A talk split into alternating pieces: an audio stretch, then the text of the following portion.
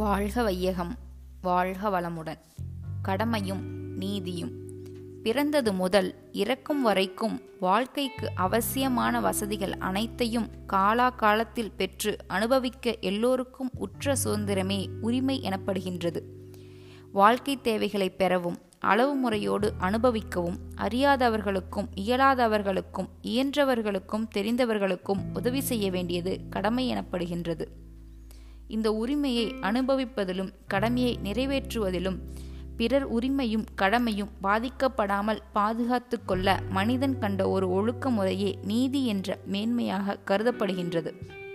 இந்த நீதியை பாதுகாப்பதற்கு சமுதாயம் அவ்வப்போது வகுக்கும் கட்டுப்பாடுகளை சட்டங்கள் என மதிக்கப்படுகின்றன. அந்த சட்டங்களை மீறுவது குற்றம் எனவும் குற்றம் இழைப்பவர்களை தடுக்க திருத்த தண்டிக்க பாதுகாக்க எடுத்துக்கொள்ளும் நடவடிக்கைகள் தண்டனை என்றும் வழங்கப்படுகின்றன.